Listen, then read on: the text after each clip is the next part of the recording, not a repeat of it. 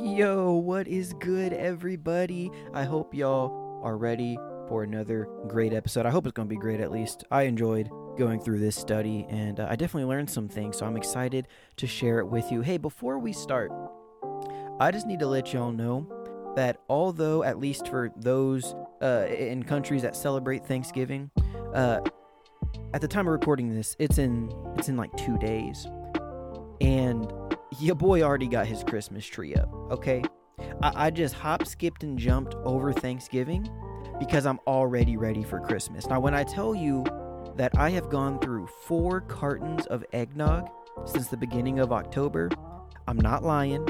I'm telling the truth. I am primed and ready for the Christmas season.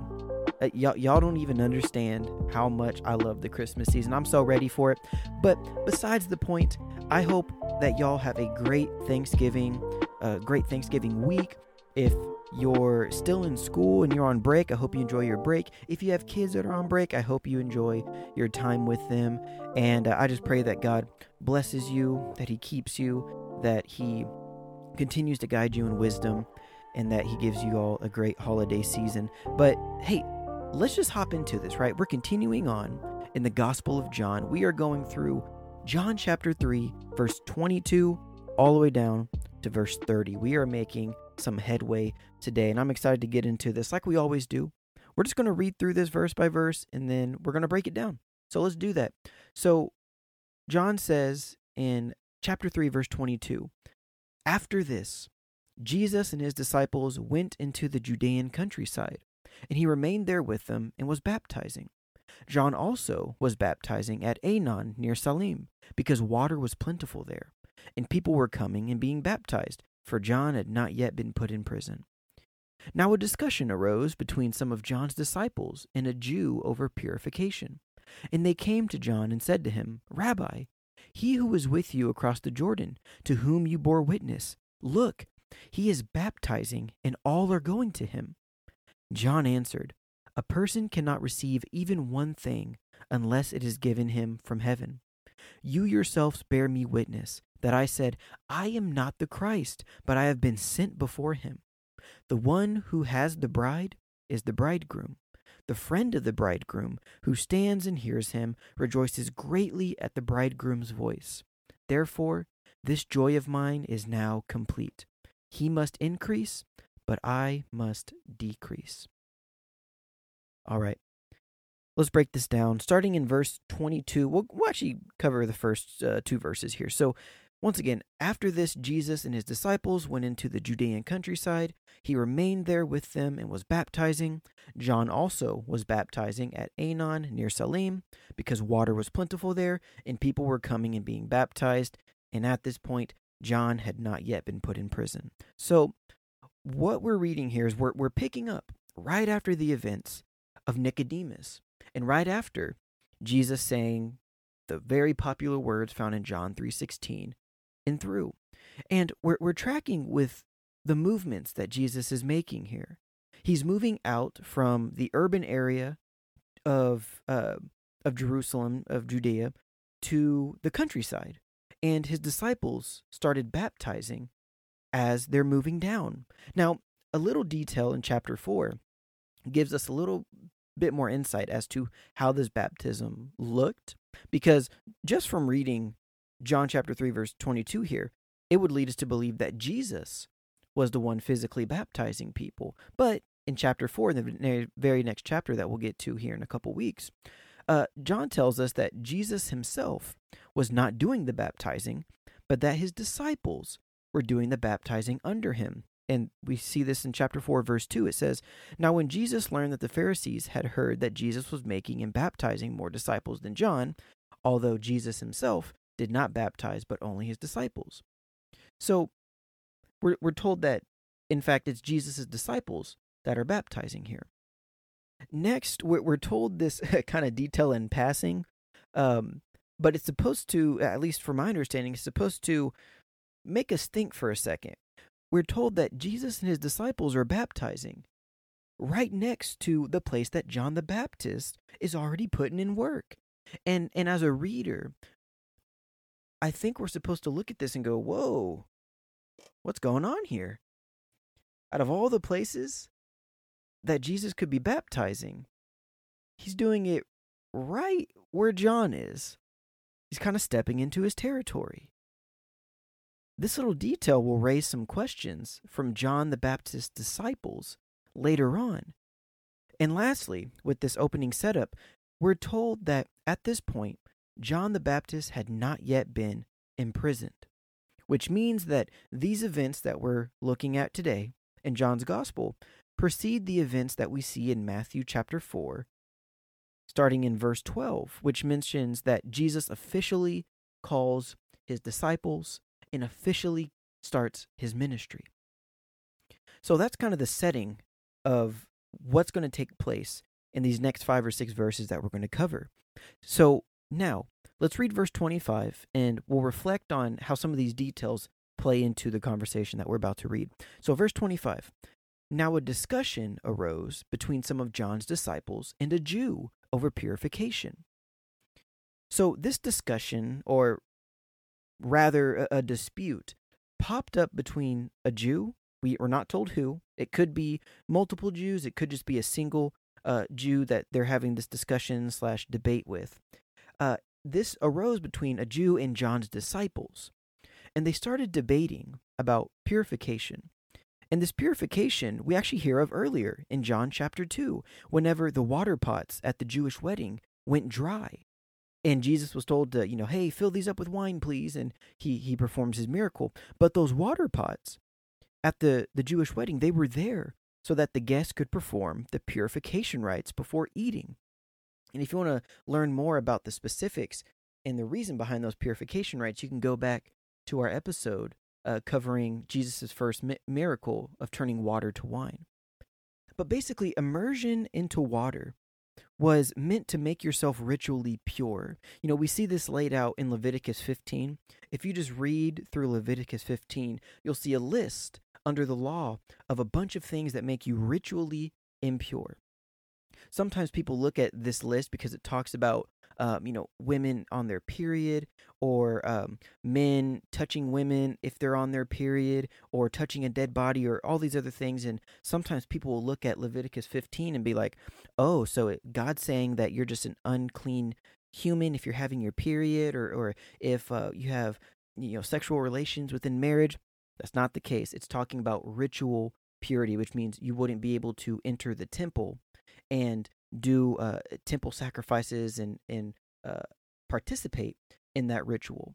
So Leviticus 15, when you read through it, highlights a bunch of things that will deem you ritually impure, which means you can't go into the temple and perform these practices. And the method for cleansing yourself to make yourself no longer ritually impure was by immersing yourself in water. So this debate ensues between the Jew and John's disciples, and we're not told the details about the debate, but I think we can surmise that it's caused by Jesus and his disciples baptizing in the same area and probably in a similar way to how John was baptizing. So it's fair to conclude that at some level, they were debating about the differences between the baptisms and maybe over is more impactful. Now, for the reader, we already know about the Old Testament prophecies that point to God cleansing his people with water. Not in a physical way, but cleansing them with water in a spiritual way. I'll remind you of Exodus 36 in verse 24 through 28, where it says, or sorry, Ezekiel 36 in verse 24 and 28, where it says, I will take you from the nations and gather you from all the countries and bring you into your own land. I will sprinkle clean water on you, and you shall be clean from all your uncleanliness, and from all your idols I will cleanse you. I will give you a new heart, and a new spirit I will put within you. I will remove the heart of stone from your flesh, give you a heart of flesh, and I will put my spirit within you, and cause you to walk in my statutes, and be careful to obey my rules. And so, once again, it's it's been prophesied. We've established this in earlier episodes that God will cleanse his people not with a physical baptism of water, but he will cleanse them spiritually with water and give them a new heart. He will make them a entirely new human and he'll put his spirit within them. So there is 100% a difference between what's going on with the baptisms that John is performing and what's going on with the baptisms that Jesus is performing. So, in order to try and settle this dispute that the Jew and John's disciples have, they decide just to go straight to John and start asking questions. And we see this in verse 26. They came to John and said to him, Rabbi, he who was with you across the Jordan, to whom you bore witness, look, he is baptizing, and all are going to him. So their reflections are being voiced to their teacher, John the Baptist, whom they follow. And it's hard to know exactly the tone in which they're speaking. You know, in one sense, you could affirm that they're speaking joyfully, that John's declarations about Jesus are true. I mean, remember back to chapter 1 in John's gospel. Uh, John the Baptist makes this bold declaration about Jesus in verse 29 and 34, where he says, um, Behold, the Lamb of God who takes away the sins of the world. This is he of whom I said, After me comes a man who ranks before me, because he was before me. I myself did not know him, but for this purpose I came baptizing with water, that he might be revealed to Israel. And we get told again that John uh, bears witness and says, I saw the Spirit descend from heaven like a dove, and it remained on him. I myself did not know him, but he who sent me to baptize with water said to me, He on whom you see the Spirit descend and remain, this is he who baptizes with the Holy Spirit. So remembering this declaration, and John's disciples certainly were there to hear it, uh, it's very possible that John's disciples who are now coming to him may very well remember his words and are saying, Yo, teacher, John, look, bro, that Jesus dude that you told us about earlier, he's attracting huge crowds and he's now baptizing just like you prophesied. That's definitely one possibility. Another possibility is that the disciples, that his disciples may hold some sort of animosity at the fact that Jesus, who is new on the scene, is encroaching on John the Baptist's thing. Like, this is the thing that John the Baptist does. And now Jesus is rolling up right next to us, and he's taking everyone away from John the Baptist, and he's now baptizing them. Now, some evidence for this possibly being the case is that they do exaggerate their claims. They say that all are going to Jesus to be baptized. But we know that's not true because in verse 23, we're told that people were still coming to John the Baptist to be baptized. So there may be some bitterness from John's disciples towards Jesus. And if that is the case, then John's reply to their concerns makes a little bit more sense than if they were saying this with glee and joy. Let's look at John's reply in verse 27 through 28. John answered, A person cannot receive even one thing unless it's given to him from heaven. You yourselves bear me witness that I said, I am not the Christ, but I have been sent before him. Now, notice, his answer starts with affirming that all that we have is not by our own doing but it's given to us by God. This is John's way of saying that Jesus is attracting large crowds and probably even taking from his own crowds because God's sovereignty deemed it so. And this is hard for many of us to reconcile and submit to. The idea that others who you may deem unfit or unworthy can be given more than what you have. And this stems from a notion that if we are good, that we ought to be given bigger and better things. But th- this is not the notion that Scripture teaches. Jesus is the perfect example of this. Look, Jesus, God Almighty, the most deserving of any and all who have ever lived. He lived a perfect life. He lived a perfect life. But in the lens of our materialistic culture, his life was rather unimpressive. And his reward for perfection for being as good as anyone could possibly achieve. His reward was to be tortured and killed. But his being serves a far greater purpose than his self indulgence. His being serves the purpose of redemption and salvation for all mankind. So God sovereignly gives to whom he chooses.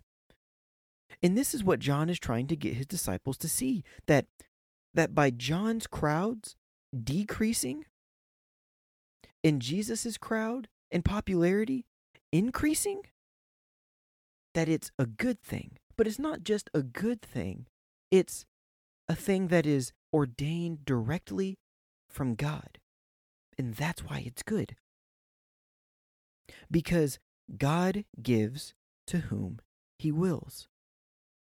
Now, John continues to support this claim in verse 28 by saying that, hey, y'all remember, you were there when I said, I'm not the Messiah, but I have been sent to go before him.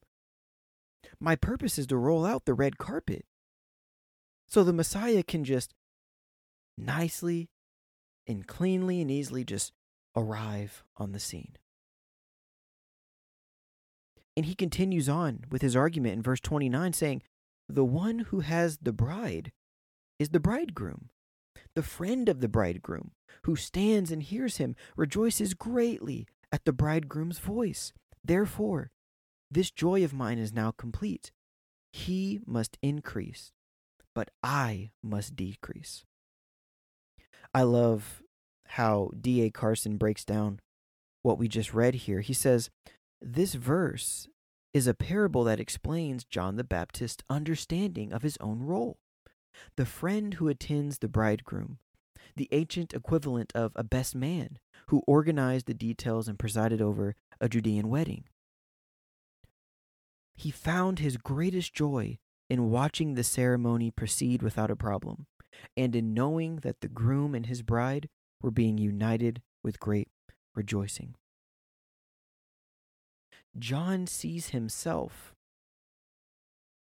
as the best man in this union between God and his people that is taking place right before his eyes. He's not trying to get in the way of that union. He's trying to do everything he can to facilitate and to help this take place as as perfectly as possible.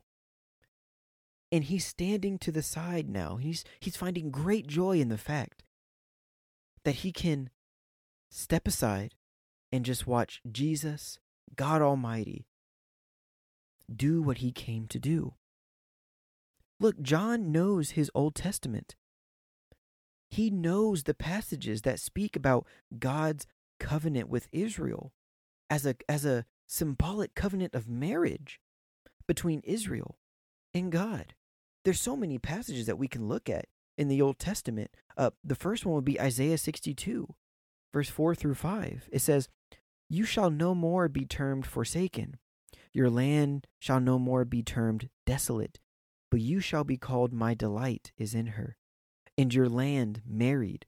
For the Lord delights in you, and your land shall be married. For as a young man marries a young woman, so shall your sons marry you. And as the bridegroom rejoices over the bride, so shall your God rejoice over you. Here's another one in Jeremiah chapter 2, verse 1. The word of the Lord came to me, saying, Go and proclaim in the hearing of Jerusalem, Thus says the Lord, I remember the devotion of your youth, your love as a bride, how you followed me in the wilderness, in a land not sown. Hosea chapter 2, verse 16 through 20 makes this really explicit. says, And in that day, declares the Lord, you will call me my husband, and no longer will you call me my Baal. For I will remove the names of the, ba- of the Baals from her mouth, and they shall be remembered by name no more.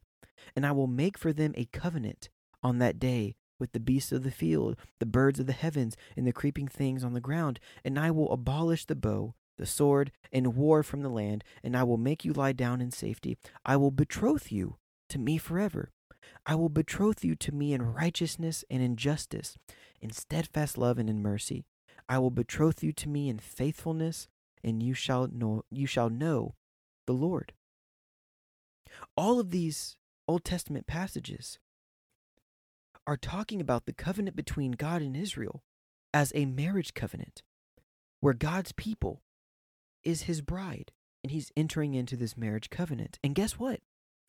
The Jewish authors of the New Testament also recognize that Jesus, being God, is the bridegroom of his people. Look at this.